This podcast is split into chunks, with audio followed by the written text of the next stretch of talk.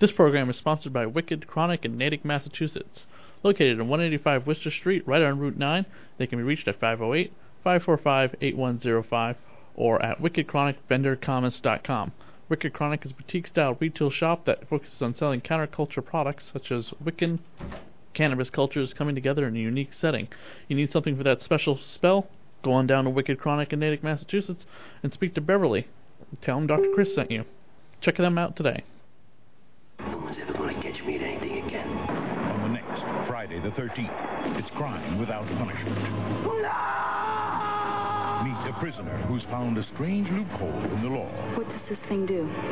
A leather jacket that's a perfect ticket in and out of the jailhouse. Who's in here? An invisible cloak. The perfect murder alibi, time and time again. A deadly sight coming up on Friday the 13th, the series. This bad boy won't disappear next week.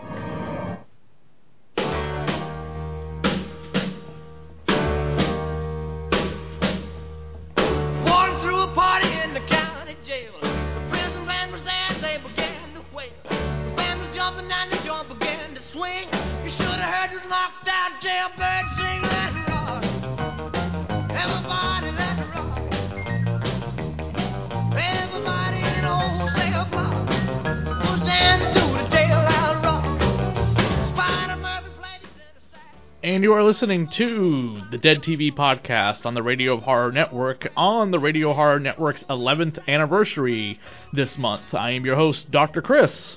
And I'm Mr. Seneca. And tonight, in uh, celebration of the 11th anniversary of Radio Horror, which launched on October 15th, 2007, we have returning to the show with us tonight to talk about The Prisoner, Jim Henshaw. Hey guys. And of course, the mu- back. and of course, the music you're hearing uh, ahead of us is uh, Elvis Presley's Jailhouse Rock. As I felt as though the music from the TV series The Prisoner was not nearly as iconic as The King of Rock and Roll. Wow, what an episode, I really have to say. In this episode, we also feature the return of Johnny, who will become a somewhat of a cast member at some point, probably next week or the week after we're done recording this. now, Jim, you haven't been just working on The Prisoner. Throughout season two, you were uh, a story uh, consultant, right? Yeah, I, I basically was writing on all the shows. So, uh, yeah, we were. Uh, this one, I, I don't remember exactly when we shot it. Um, the shows weren't programmed exactly in order of shooting because sometimes, you know, a show has to be longer in post because of effects or whatever. So, this, I know it was done relatively close to when we shot the uh, Ryan Departure double episode. But uh, I don't remember if it was right hard up against it. Yeah, Okay. the, the Ryan departure double episode is the next. Uh, is uh, we have the Coven of Witches episode next, Yeah. and then the episode, and then the season three premiere. I thought Ryan left at the end of season two, and then I was like, wait, nope, he's still alive. So he Yeah. leaves at the beginning of season three, which is when uh, um, uh, uh, Johnny John- takes over. Yeah, Johnny Johnny Right. takes over. Uh, the character of Johnny takes over, which is funny enough. The character of Johnny takes over for the departing actor John D. LeMay. Okay, now I was watching this episode, and it's so complex with the amount of uh, scene changes, characters that you have in there, background characters from the prison, the fire, and the invisibility. There's a lot of effects in there. So, Mhm. at what point does the studio say pull it back some? Well, in reality, uh, we pulled it back before we shot. Um, the uh, we knew that the the big double episode, which was huge, uh, even by our standards, uh, we knew it was coming up, and I think there were two or three episodes prior to that. There was certainly this one uh, where we tried to contain it a little bit. So virtually the entire episode was shot in one location. Um, we had a lot of cast members, but you know, they, we were shooting people in and out in a single day because we were in one location. We could just bounce people around. So it was really only our uh, full-time cast that that went the entire seven days of the shoot. Um, and the effects, while they look pretty difficult, are uh, for the most part are uh, practical effects that we could do on the set. Hmm. So things like windows moving, curtains moving, Um, I think the only real effects were the um, the fire effect, which was really quite simple because it's, it's a simple green screen technique, Okay. uh, um, and the footsteps in the snow, that kind of thing, Ah. or the wet footprints, whatever they were. One of the things Yeah. that we uh, we like to do right in the very beginning is go over who some of the credits are on this episode, and the one the Sure. director of the episode, Armand Mastero. I Ma- Yeah, Armand Mastroianni. thank you. He's still working today, all the way up to stuff that doesn't even have a release date yet. I'm like, wow, this guy's Yeah. got a prolific Ar- career in television. Armand, Armand is the classic like director you want, you know, in any situation. He he's a guy that just comes in. He's got a huge amount of energy. Oh my god! But he comes into any show and like figures it out really quick, figures out how to shoot it quickly and easily. Um, he he's just like a producer's best friend, yeah, and and he he's a smart smart director, and we used him a lot. And uh, I was really lucky to get him on this episode because once again, we didn't want to you know spend money for a lot of overtime and stuff like that. And Armand, you know, if, if you're not going home early, there's there's been some kind of major problem. um, it's just funny again that you know he he started out in the early '80s in television, and is still doing television today, which is great because that can be really hard Yeah. media, especially with all the changes that have happened in television over the last. Um, you know, like the, the the last decade or so, TV has tremendously changed. Where it's always was Oh. always in your time period, you know, when you're doing Friday the Thirteenth, Thirteenth, looked upon as being like, ah, you're doing television to like, oh my god, I gotta get on television, I gotta be on Game of Thrones and The Walking Dead and Breaking Bad, you know. Yeah, yeah Um, it really is astonishing the transition and transformation that's taking place. Now, something we got to point out because we we do it every single episode, and it seems to be ground. It's it, it, it's grounded into what we talk about in the show. Uh, we're not going to get too much into this, but you've also worked on War of the Worlds, and so has Armand. And War of the Worlds comes Right. up all the time. It it comes up in every actor's bio, it seems. Oh yeah, uh, I mean, uh, I don't. Rec- I mean, we shared production space with War, War of the Worlds. The two shows were were both out of Paramount, Yeah. and uh, we shared production offices, production space, that kind of uh, studio space, uh, that sort of thing. Um, but we didn't really creatively have much interaction with each other. But it was that kind of thing where because people were working on one show, they would inevitably get cast or, or hired to crew the other one whenever they could. So there was a lot of back uh, cross pollination between the two the two series, and especially in uh, the third season, uh, which you guys haven't gotten to yet, because at that point, uh, Frank Mancuso Jr. took over as executive producer of both both shows, and John Anderson also became an executive producer on both shows. So at that point, there was even more back and forth between them and sharing of things. Now, uh, the, the the the villain of the episode, played by uh, Larry Joshua, correct? Yep. Um, Mhm. he, uh, I remembered him. Uh, I, I knew I, I recognized him in the episode from like Dancing with the Wolves, and Yeah. I remember him uh, mainly from Spider-Man because he's the wrestling promoter in Spider-Man. yeah. Yeah, My, he- my, He's the guy that I think that I, I believe he's the guy that Peter like snubs when he's just like, "Why couldn't you hold him? You all you had to do was hold him for me." And of course, that decision obviously affects you know transforms the character Peter. later on, yeah. yeah, the Yeah. great power and responsibility with the death of his uncle Ben. But yeah, but that's uh, you know the wrestling promoter. Uh, I was like, yeah, jeez. Yeah.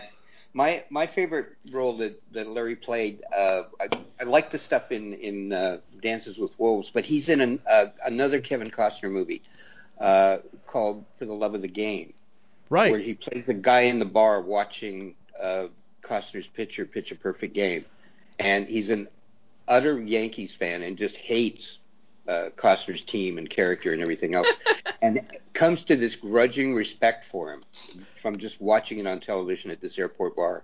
And I, he's just remarkable. He's a really, really nice actor, I- and one of those guys that you know just keeps working because he's he's so good at what he does. Both those movies were directed by Sam Raimi, who I at the Rock and Shock convention this weekend I met his brother Ted Raimi. Oh, cool. Yeah. Uh, and then of course we have uh, Sean McMahon, Mc, sorry, Sean McCann in the episode Yep. as well. He Mhm. was uh, oh shoot, I just lost him. Oh, he was in Tommy Boy, uh, the best Christmas party ever, which was a recent movie. Yeah, he uh, Sean was pretty well known. Uh, was a very well known stage actor in Toronto, but he he was also on a television series called Night Heat Mm-hmm. as a regular, and uh, I think that's where he probably where we most knew, knew him from up there was was Night Heat. The prison warden is still alive to this day as well, um, and he's still currently working too, all the way through 2017. Actors don't quit; they just die. It's just the reality of the profession. Well, he was And you know also? It- he was it- also it's like- Warden Hobbs too. So is that the same character? I, I don't know. That's or funny. somebody, or they said. I mean, I've had when I was acting, I had instances where people said, "We we just called this character Man One, but we need a name. What do you want to call him?" So he may have used it himself. Who knows? Yeah, in the in the episode that we're talking about, the prisoner, he's just called the warden, but in the electrocutioner, he's called Warden Hobbs. So I'm wondering, Oh, okay. did Warden Hobbs die in the electrocutioner, Mr. Zeneca? Not that I remember. Oh, maybe it's the same prison. Yeah, I mean this yeah, uh, it could be. this town Curious Goods in seems to have a prison that because they can get to it pretty quickly from the shop. Well, and in reality, we um, uh, the prison that we used was is called the Don Jail, which is the oldest uh, prison in Canada. I think Oh, we're okay. close to it, and it's right in downtown Toronto. And at the time, it was being renovated because uh, I, I don't remember exact reasons, but for a couple of years it was closed. So it could be that I, I don't know when the other episode was shot exactly, but Yeah, I have I have some dates here. Oh, okay. uh, the uh, Don Jail was built in 1864 and remained open until 1977, when it was closed due to overcrowding and its reputation for being a hellhole. Yeah, Uh, an East Wing built in the 1950s was still active at the time of this episode filming, and Right. the East Wing wasn't shuttered until 2013. Yeah, we uh, we shot in the old part. In fact, most of what we shot was across the hall from where the last, last hangings in Canada took place, the last uh, executions.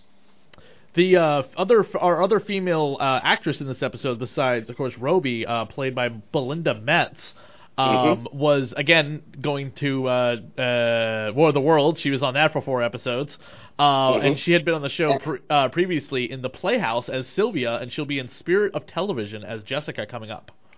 Right. Yeah. Uh, Belinda uh, was actually a rock and roll star. Oh in, wow! uh, in Canada, she had a couple of big hit records, and at some point started to transition. I, I think she was hired initially to play a singer on a couple of shows, and transitioned into acting, and uh, has continued. And she's still around as a, a really terrific actress. And she worked with us a lot.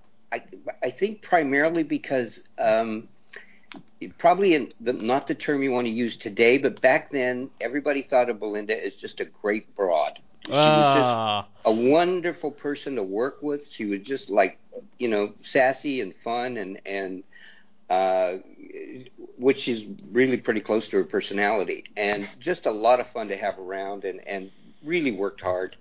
So uh, I think that's why she worked a lot with us. yeah, I kept her alive on Kung Fu: The Legend Continues because she was on that for That's right. 32 episodes as a recurring character, Detective Jody Powell. I remember her from. Yeah.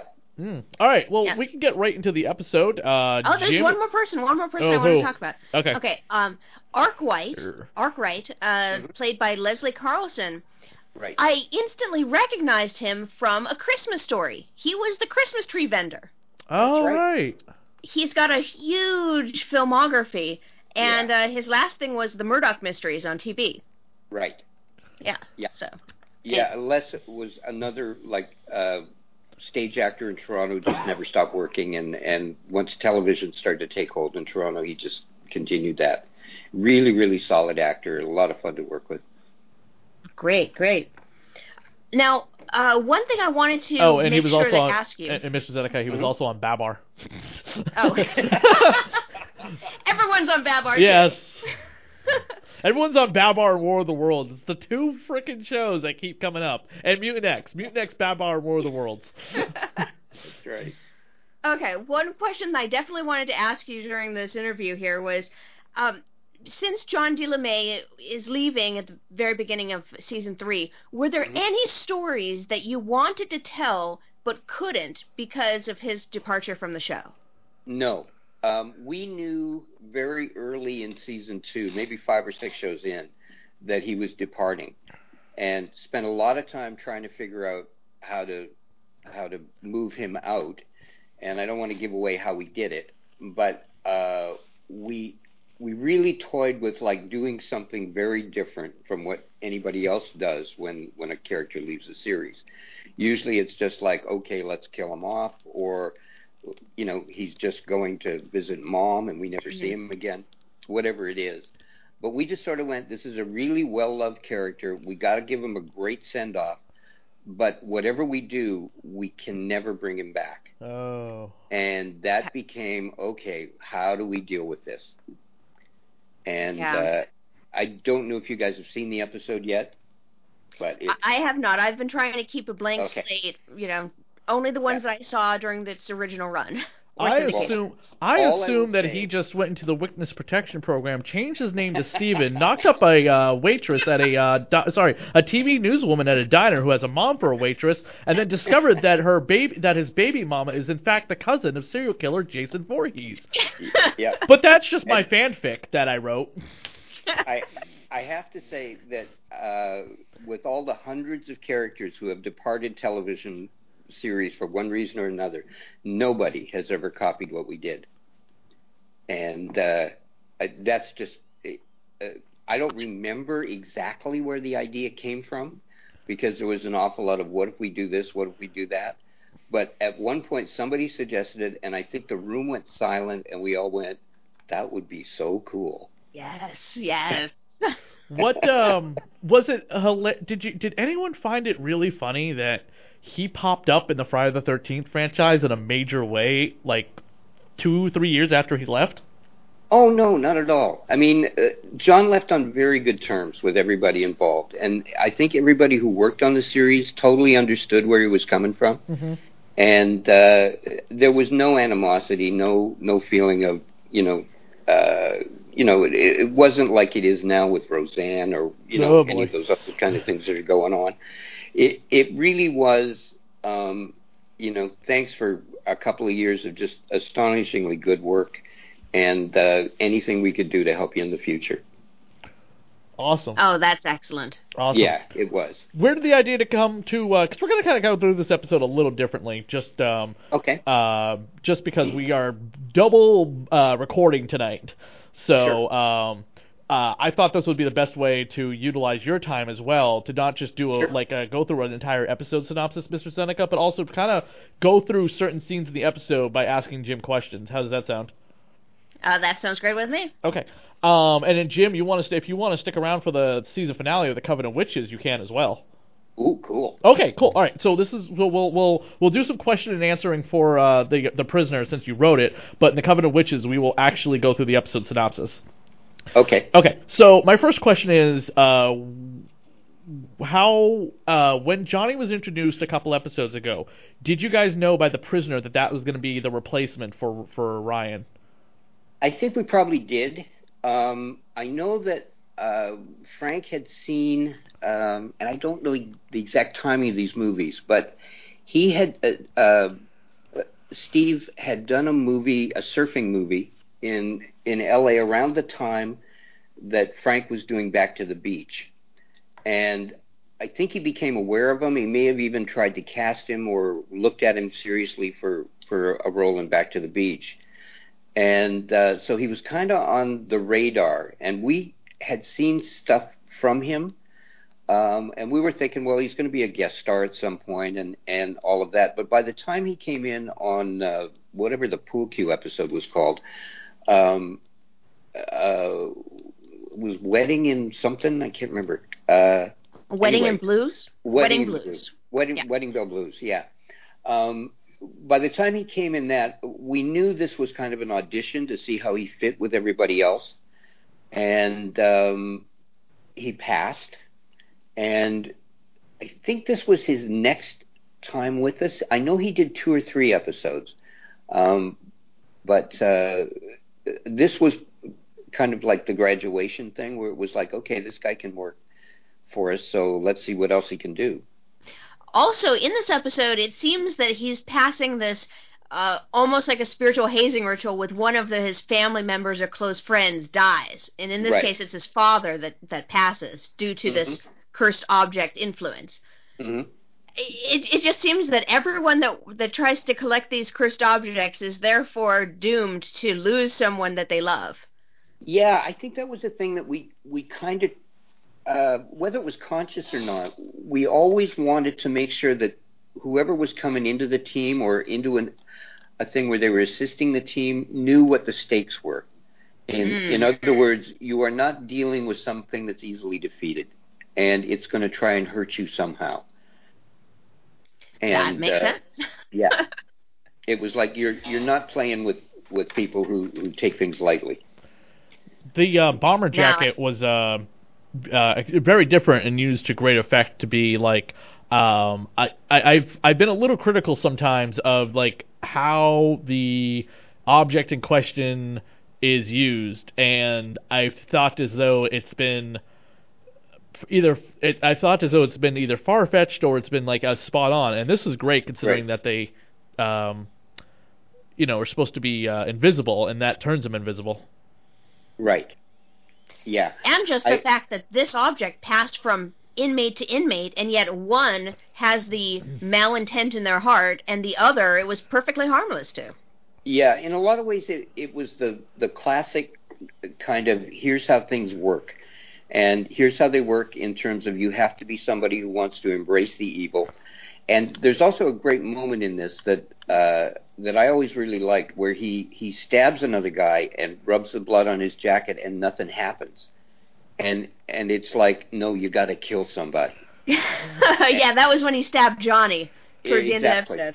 Yeah, and I I just always loved that moment because it it was like, you know, even the guy using the jacket didn't quite get it until you know it it really came down to the short strokes.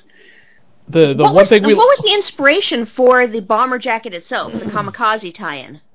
I I actually I don't think the kamikaze story that we told is is accurate about uh you know they they were told that they were invisible until they- Yeah. they hit the ship. I think where it came from and, and where we may have started with the thing was uh, American uh, fighter pilots and bomber pilots in World War II wore a, a jacket that had like a, a nationalist Chinese flag on the back with with some Chinese characters that explained who they were and how to help them and all of that. And they carried stuff in the jacket that you know if they ever crash landed in China, somebody would take them to the the good guys instead of the bad guys and um, it started with that, and then at some point we we changed it, and I don't remember exactly why, but the feeling was that that jacket was supposed to make people invisible to the Japanese by appealing to the Chinese.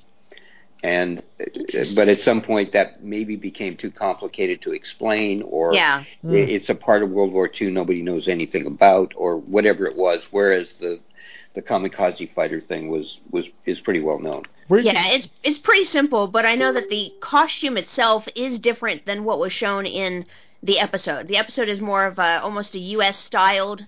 Yeah, Uh, bomber exactly. jacket? Yeah, yeah, and and I think that was how we melded the two, Okay. um, because uh, I mean, quite honestly, uh, somebody in a prison wearing a Japanese, you know, uh, kind of labeled jacket probably Yeah. wouldn't go over too well. Probably not. Yeah, what but did, that's one of those things you just kind of forgive.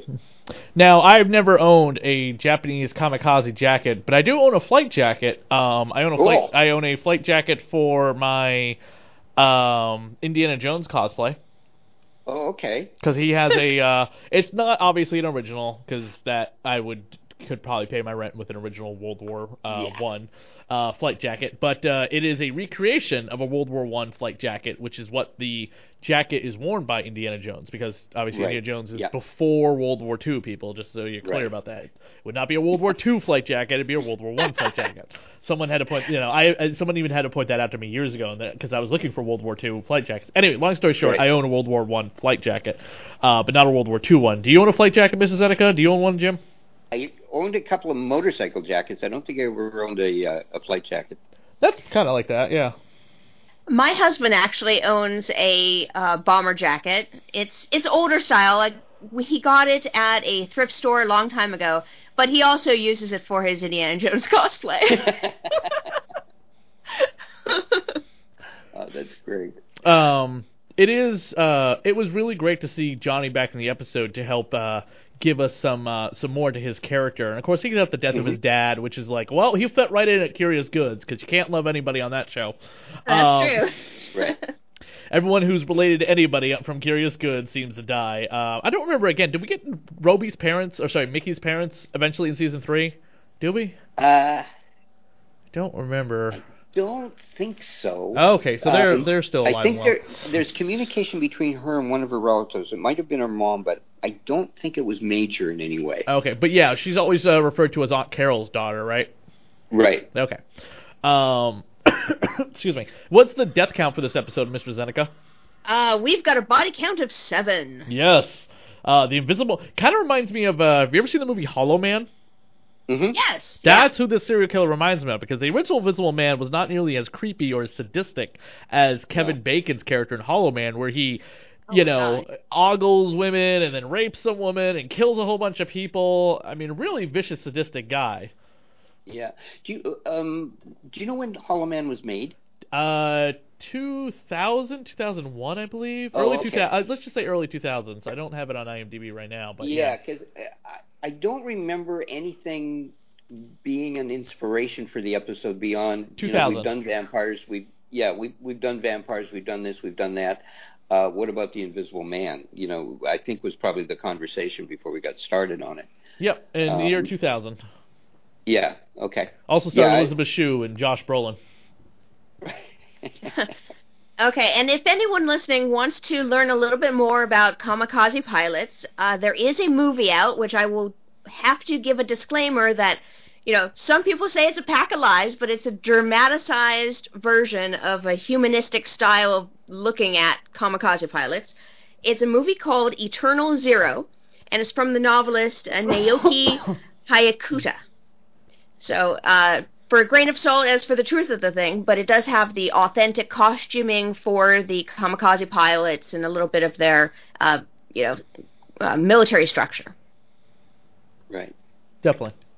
All right, well, we're going to take a quick break, and then we'll be back for a Coven of Darkness here on the Radio Horror Network. A witch queen seeks the ultimate source of black magic power. This is the witch's ladder. And woe unto the mortal man Here is Ryan Dallion. who stands in her way. May your soul be tortured. No! Hmm. Until the witch's ladder is returned. Ryan fights for his soul. Get him! On Friday the 13th, the series. Next week, the spell's on you. Hey everyone, Dr. Chris from the Radio Horror Network here, wanting to talk to you a little bit about a documentary that I am actually involved with. Uh, it called In Search of Darkness, the definitive 80s horror documentary. You can go right now to Kickstarter.com and type in In Search of Darkness and pledge a donation if you wish to help the documentary. The documentary's goal is $32,000, and we have exceeded that currently at $63,000. Uh, this will be a horror community documentary with. It's going to encompass every piece of 80s horror movie, not television, but movies that we can possibly get into it. And some of the talent that we have currently attached to it include Mick Garris, Lisa Wilcox, Robbi Morgan, Stuart Gordon, Gordon Kelli Maroney, Lloyd Kaufman, Joe Dante, Adrienne Barbeau, Tom Holland, Brian Yuzna, Sean Cunningham, Dee Wallace, Jeffrey Combs, and many more, just to name a few. Again, go to Kickstarter.com for In Search of Darkness, the definitive 80s horror doc, and make a donation now.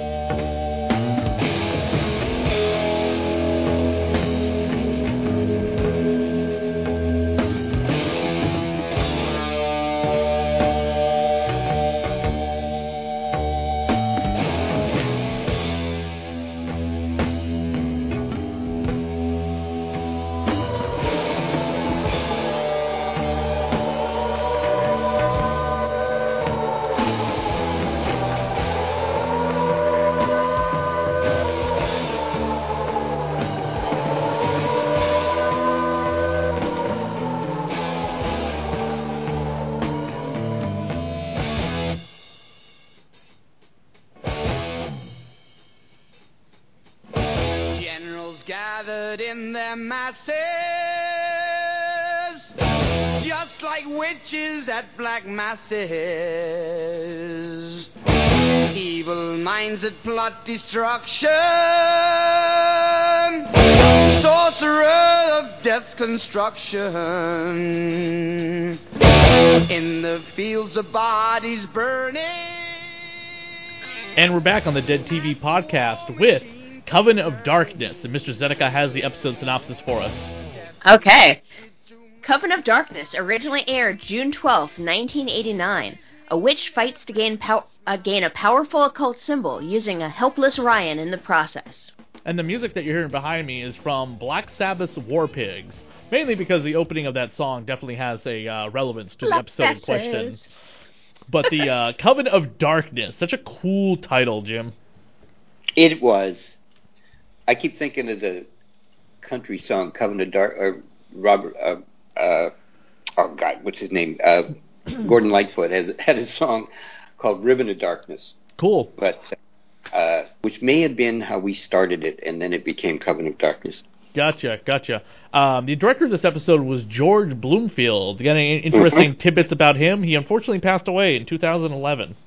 Yeah, George was a great guy. I had worked with him a lot on Adderly, and George was really one of those directors who uh, was my one of my favorites in in directing television because he directed everything like it was a feature film. Hmm. And uh, the the major constricture uh, constriction in uh, in doing television is time. You just don't have the time to do you know the big stuff.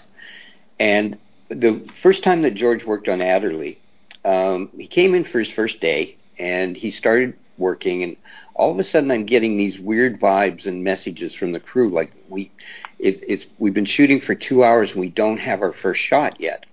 And you know in most television you're going for 30 40 you know maybe more setups a day. And he hadn't gotten one in the first two hours.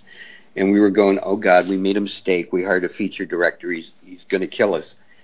And uh but he he got his first shot which was a very complicated moving tracking shot uh, with a lot of background activity and everything else and then by lunchtime we were back on schedule because he just banged off everything in between and I watched him do the same thing for his first shot in the afternoon. Really long, complicated, you know, uh, shot of one kind or another, and then would bang out everything in between. And at that point, it was like, I don't understand why this guy is shooting this way. But when you saw it cut together, over the seven days of the shoot, he would have uh, 14 shots, which were very much feature length cinematic kind of things, and then everything else was tight twos and close ups to get through the dialogue.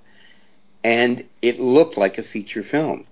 And when we, I, I think he had done an episode of this beforehand. I think he did an episode in the first season. I'm not sure of that. Um, but George was also somebody we worked with two or three times because he just made everything look so good. Uh, quick question, because we keep running into this uh, a lot, and then Mr. Zeneca is going to go through the uh, episode with you in the very beginning. We keep running into episodes that are written by one person who has no credit to their name whatsoever beyond Friday the 13th, the episode in question. Where are these people Yeah. coming from? Like Wendy Rodriguez wrote this one, and a couple episodes ago we had somebody else that was just, that's it. Their one IMDb credit is this one episode that they wrote. Uh, Are these uh, spot writers, the intern writers? Are they writers that maybe didn't want their name No. associated? No, um, it, well, it might be the latter. I don't know. Um, Oh, the no, show wasn't that uh, bad most of the no, time. I don't, think, I don't think we ever had anybody uh, take a pseudonym, pseudonym or nom de plume or anything like that. Um, back during the this era of television, and certainly in Canada, um, we didn't have writers' rooms. We didn't have the usual gang approach to things that that takes place now, um, where you have five, six, eight, ten writers working on the same episode and working on the same series. Um, what we used to do is we would hold pitch sessions uh, two or three months before we were going to shoot. Um, I would know how many episodes I was writing, and sometimes those were slotted specifically in the season. But then we went out to freelancers and they would pitch story ideas to us, or we would find a writer we liked and pitch them a story that we wanted them to do. And they would come back with a first or second draft, and at that point, we would take it over in house. Um, I don't think we ever wrecked anybody's script. We might have done. You know, there's one that we might have done that too. For the Do you remember part, which one? uh, I do, and uh, it was one of those things where, for reasons that I probably still don't understand, we changed everything two or three days before we started shooting, and we made big mistakes in changing it. And everybody, by the time we were looking at dailies, was going, "Yeah, we shouldn't have done that," but it was too late.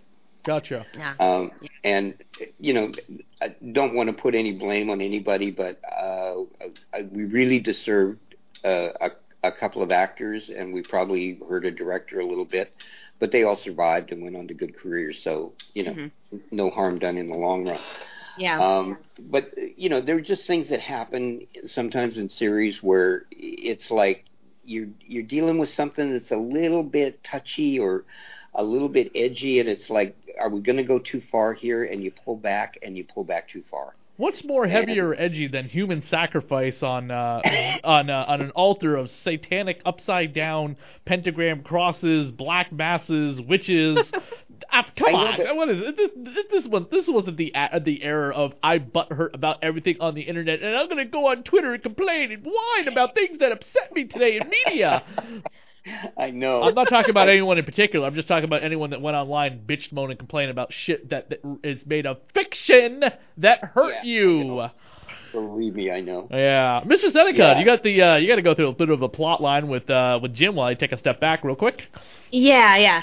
Okay, so in in basically the course of the episode, for any of our listeners that haven't seen this season finale, we go from uh, understanding that there is a coven uh, rivalry between the Black Coven and uh, the coven that Jack is associated with, the Right Hand Path Right. and and during this like we see uh right in the beginning like the black mass with the athame and the pricking of the finger and bloodletting and and y- the use of one of the mystical tools the sculptor's tool Mhm. and it it seems that this tool only just scopes a a figure of the person so that they could torture the person from afar because that's what they they use those little sculptures for with Ryan Right. uh, in the script, or was there any idea that, that this tool does anything more than that? Uh, it seemed to be kind of a an aiding tool, but not a, like along the lines of the other cursed objects that we've seen so far, where there's Right. definitely a death has to be involved. Right. To be honest with you, I don't remember exactly where that whole thing came from. And I think we may have been playing with uh, the idea of of pulling somebody into evil as opposed to having them embrace it. Um, certainly, with the whole thing that takes part place later on with with Ryan removing an item from the uh, from the vault, Uh huh. you get into the fact of something has has taken him beyond what he would normally do, and um, Yeah, that was a heck of a performance. I mean, as Yeah. soon as as soon as the the needles are going in, Ryan he's grabbing his head, he's sweating, like like all of these invisible forces upon him. Like that was some really great acting. I Mhm. thought. yeah, Oh my god. And, and the second object that we run into is called the Witch's Ladder, which in Right. the very beginning of the episode is given willingly by the right hand path so that it could be put in the vault.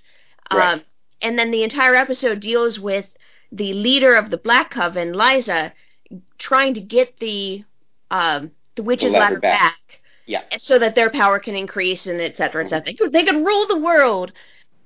Eh. And, and during all of this, you see like the the sickness just take over Ryan. It, he's just drawn and and yeah, like the sallow cheeks, like the makeup job they did on him, although subtle.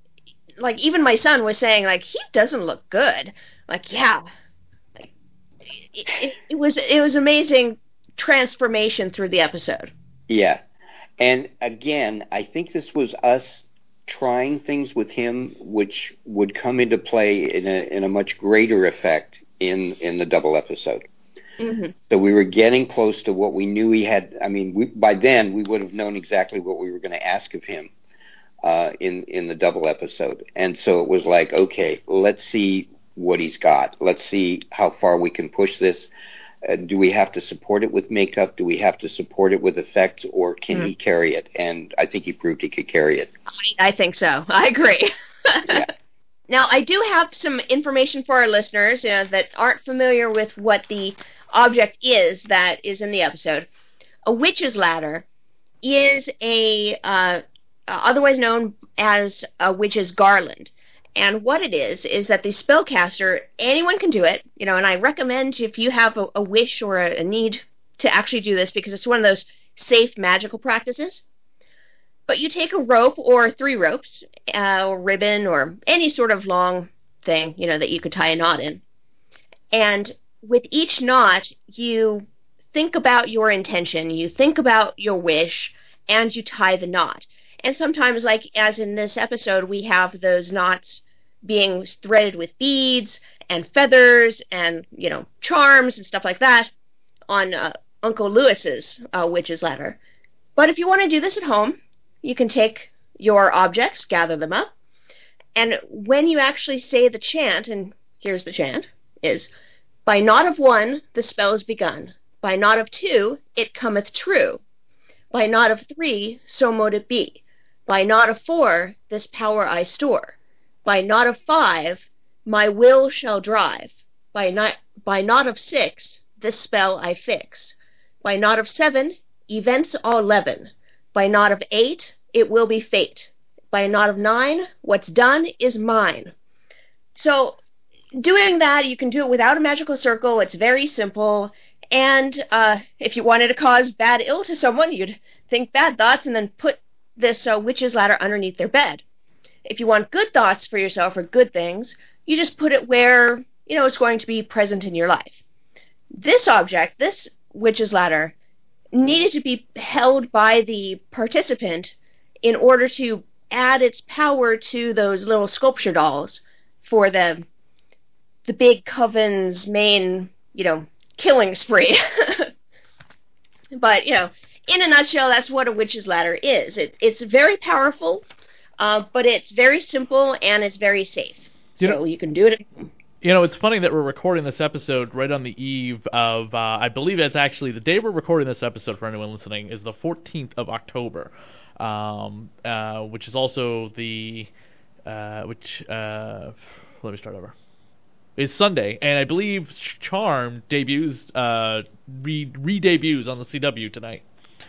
Oh come on, that's not real magic. No, but that's the uh, most relevant thing of witches in the in any type of pop culture zeitgeist going on right now that I can think of. There's like no witches kind of come and go every so often. They're not as like a staple in the uh, horror industry in a in a in a permanent way, such as such as zombies, vampires, and werewolves are. Well, And- there is a reason for that. The more people get into a new agey or witchy or Wiccan or any of number of pagan religions, the less it becomes scary.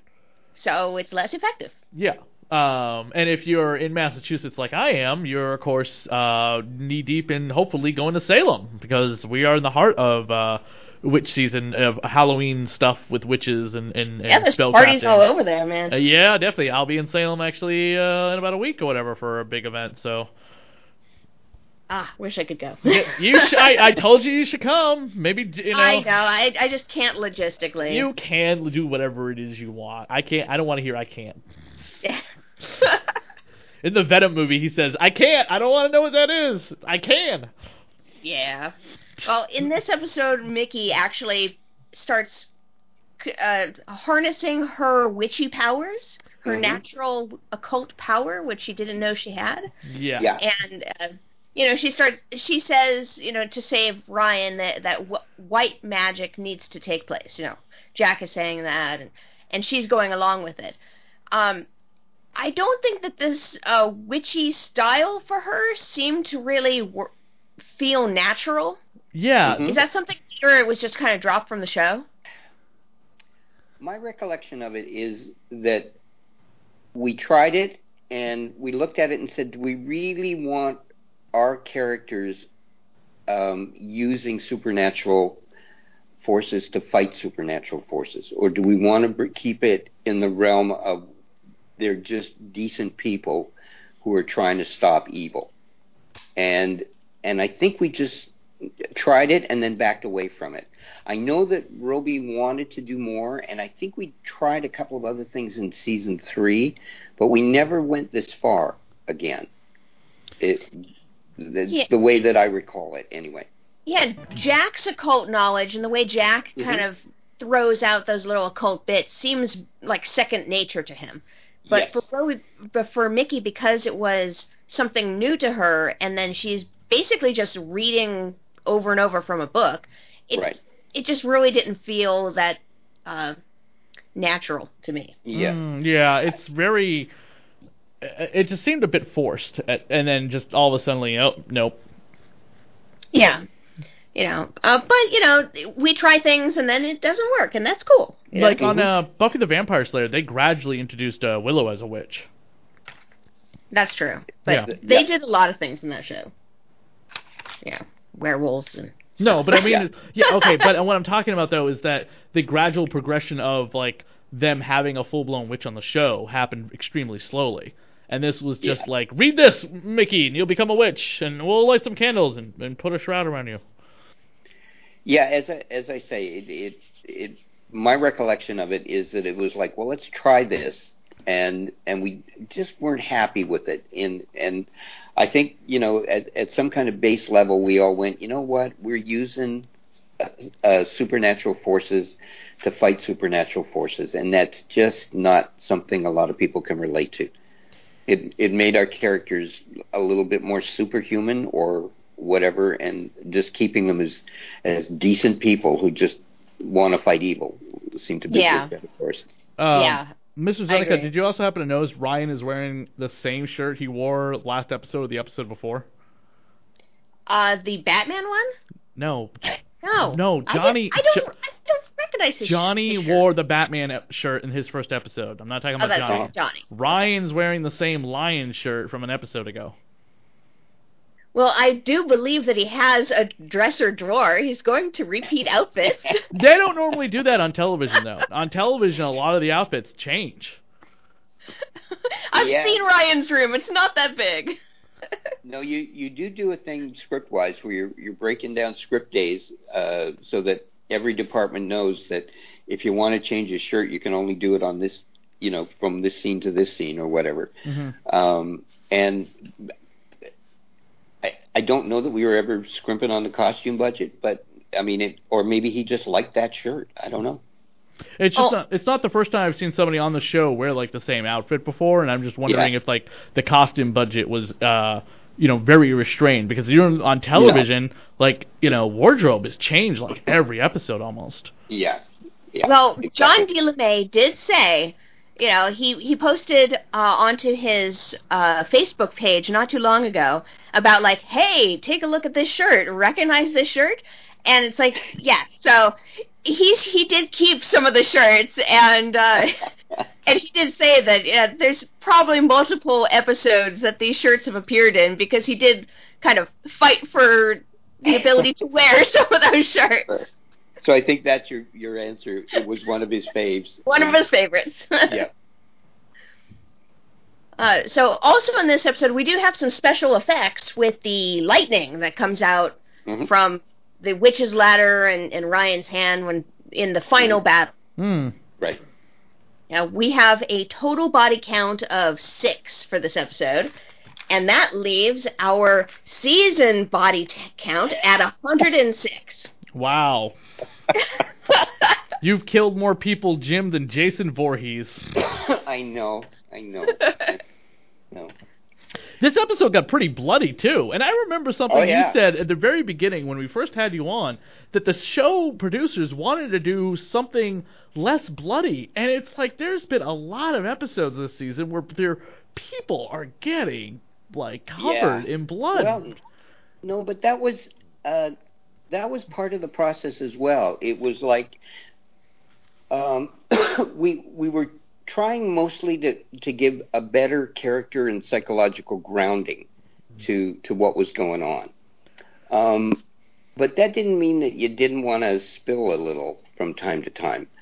And I, I mean, I don't. I think we did a little bit more in season three, where um, we had a couple of shows in season three where we were going. You know, I, I think we're just going to get one from the studio on this one because you know, blood was all going all over the place. But uh, no, it, it it was like you know you still had to, you know, you want to make an omelet, you still got to break some eggs, and uh, when you're making a horror omelet, it can be scary, like you know, the haunting of Hill House. Yeah, the But blood gotta- splatter everywhere. yeah, but you got to have some other stuff in there too. The black robed uh, witches over the altar. There was a movie for TV movie back in the eighties. Um, they got remade in the uh, two thousands. It was the uh, the something of Sarah, the seduction. No, not the seduction of Sarah. The uh, The exorcism of no. no, it, it starred um. God, it's gonna kill me now because again they remade it, and I remember they remade it with Summer Glau, uh, you know, from uh, Firefly. Uh, give me one second. I had it up. Hold on. I, I can I can pull it up in like two seconds as soon as I get to her IMDb. Okay. Um, and I was gonna say the uh, the original movie uh, and the remake both reminded me of it, but fuck, friggin' computer is being really slow. The Initiation of Sarah, the original Initiation of Sarah, and the remake, The Initiation of Sarah. I missed them both. Oh, okay. There was a made. It was a remake of a 1978 uh, made-for-TV movie about a college student uh, who who uh, a freshman at college discovers like a coven of witches at a rival uh, sorority house, and she has to decide Right. if she's going to be like a good witch or a bad witch. Um, and a lot of the imagery in both was very much the same, like this episode. Um, the original episode also starred uh, Morgan Fairchild. The original movie starred Morgan Fairchild, and she's in the remake Oh, okay. too. Yeah, I, I hadn't seen that one either. Yeah, it's one of those uh, made-for-TV movies that are uh, whether or not you know hit or miss. It was I think it was an ABC Family Channel movie for for Halloween the year it came out. So not that bloody is what you're saying. uh, no, definitely definitely not that bloody. Um, but uh, it is definitely worth checking out if you had uh, never seen it and want a really good laugh or a really bad laugh. yeah, witches have not been well served in in movies. You know, uh, uh, Except for the movie The Craft. I was told The Craft is the most like spot-on realistic uh, Oh, I'm with sure the magic. yeah. Oh, I mean, yes. It, um, if you take away their actual powers, um, then yes, uh, it is basically just a nature-based religion, and there really is no white or really is no black. It's basically upon the intent of the person, and all the holidays or the celebrating of the seasons and the cycles of the moon. It, it's not that exciting, really. You can change a lot from your environment, but most of it is, you know, the the type of matrix type of change where you know there mm-hmm. is no spoon, and coming to that realization that we're all just in this soup of atoms, and we can change what we want based on energy because energy is neither created or destroyed. You know, there's a lot of stuff, but it's not as flashy as anything in the pop culture witch aura. yeah. I got to see a little bit of the um, upcoming uh, Blu-ray cover for The Craft coming out soon. Uh, for anyone who's a big fan of The Craft and all of the witch stuff in it. Excellent movie, still holds up today. And, you know, my my retro uh, drive-in movie theater out here, the Mahoning Drive-in, is actually showing The Craft on the big screen uh, on uh, October 27th. Oh, what's the double Yeah. feature with? Uh, it is paired with I Know What You Did Last Summer for a 90s horror weekend. Oh, that sounds freaking awesome, Jim. We're gonna drive out to Pennsylvania and join Mr. That's- Zeneca at the drive-in. That Yeah. sounds flippin' sweet. They- They're showing Scream 1 and 2 on Friday, and Oh. then The Craft and Oh. I Know What You Did Last Summer on Saturday. I found out while I was at Rock and Shock this weekend that um, there was the local drive-in um, in the woods. By the way, they do a drive-in in the woods. Was showing it with uh, the Oh. producer of of it. The three all three hours of the made-for-TV movie. Wow. Yeah, That's awesome. I love going to the drive-in. Yeah, I haven't been to the drive-in yet this year, but last year my girlfriend and I at this time we went and saw Halloween one, two, and three at the drive-in. Nice. Definitely, definitely. Um, well, I've never owned the object in question, but you do practice the black arts, Mr. Zeneca. I, pla- I practice the black, the gray, the white, the blue, the green, whatever. You know, Yeah, as long yeah. as it works. yeah, uh, yeah, yeah. Um, do you do you own a witch's ladder? I have made them, and I do have one that was actually used for my grandparents' 50th anniversary. Awesome. Uh, b- Jim, do you do you own a, a witch's ladder? No, I think the closest I've come is one of those uh, Dreamcatcher things. Okay. But uh, Hey, here's a great question, Jim. What the hell happened to all the objects on the show when the show ended? uh, they stayed in the vault. Okay, yeah. Was- it's still on a Vancouver soundstage somewhere. Uh, no, in Toronto. In Toronto. Um, no, it was really interesting because we were very, uh, and and maybe it was a continuity thing that we did, but once an object went into the vault, it remained there uh, from then on. So i- if uh, you know whatever it was that was the cursed object, once we put it in the vault, the actual prop went into the vault and stayed there, and it might have even been stuck down so nobody could move it. But true. But do you know where any of the stuff is now? Like, did you know where anything went after the show was canceled? Um, what I remember, because this was the first show I was on that, uh, you know, got canceled while we were shooting, um, is uh, about half a dozen people came up from Paramount, and I'm working in my office one day, and this guy comes in, and he just starts slapping numbers on like the desk, the filing cabinet, the computer, and I said, "What is this?" And he said, "Well, this is for the auction." Oh no! It's like, I'm still working. Oh. Ouch! Oh. Jesus Because- Christ! So that's what happened to everything. I think in the end, um, a couple of people on the show who had favorites um, probably acquired them. Ah, yeah. Um, so and but, but you know, I mean, to be honest with you, when you saw them up close, they weren't that evil looking. you know, they were kind of made out of plastic and covered with spray paint and whatnot, and all of that. But uh, no, there were two or three.